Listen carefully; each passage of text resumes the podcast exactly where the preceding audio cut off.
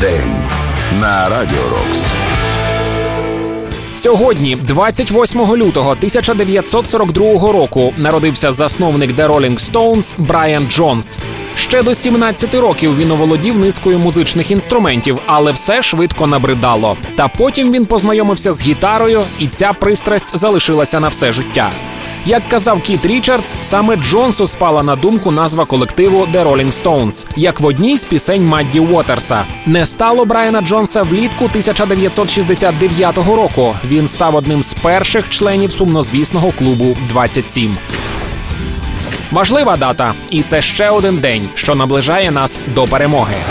Рок-день на Радіо Рокс.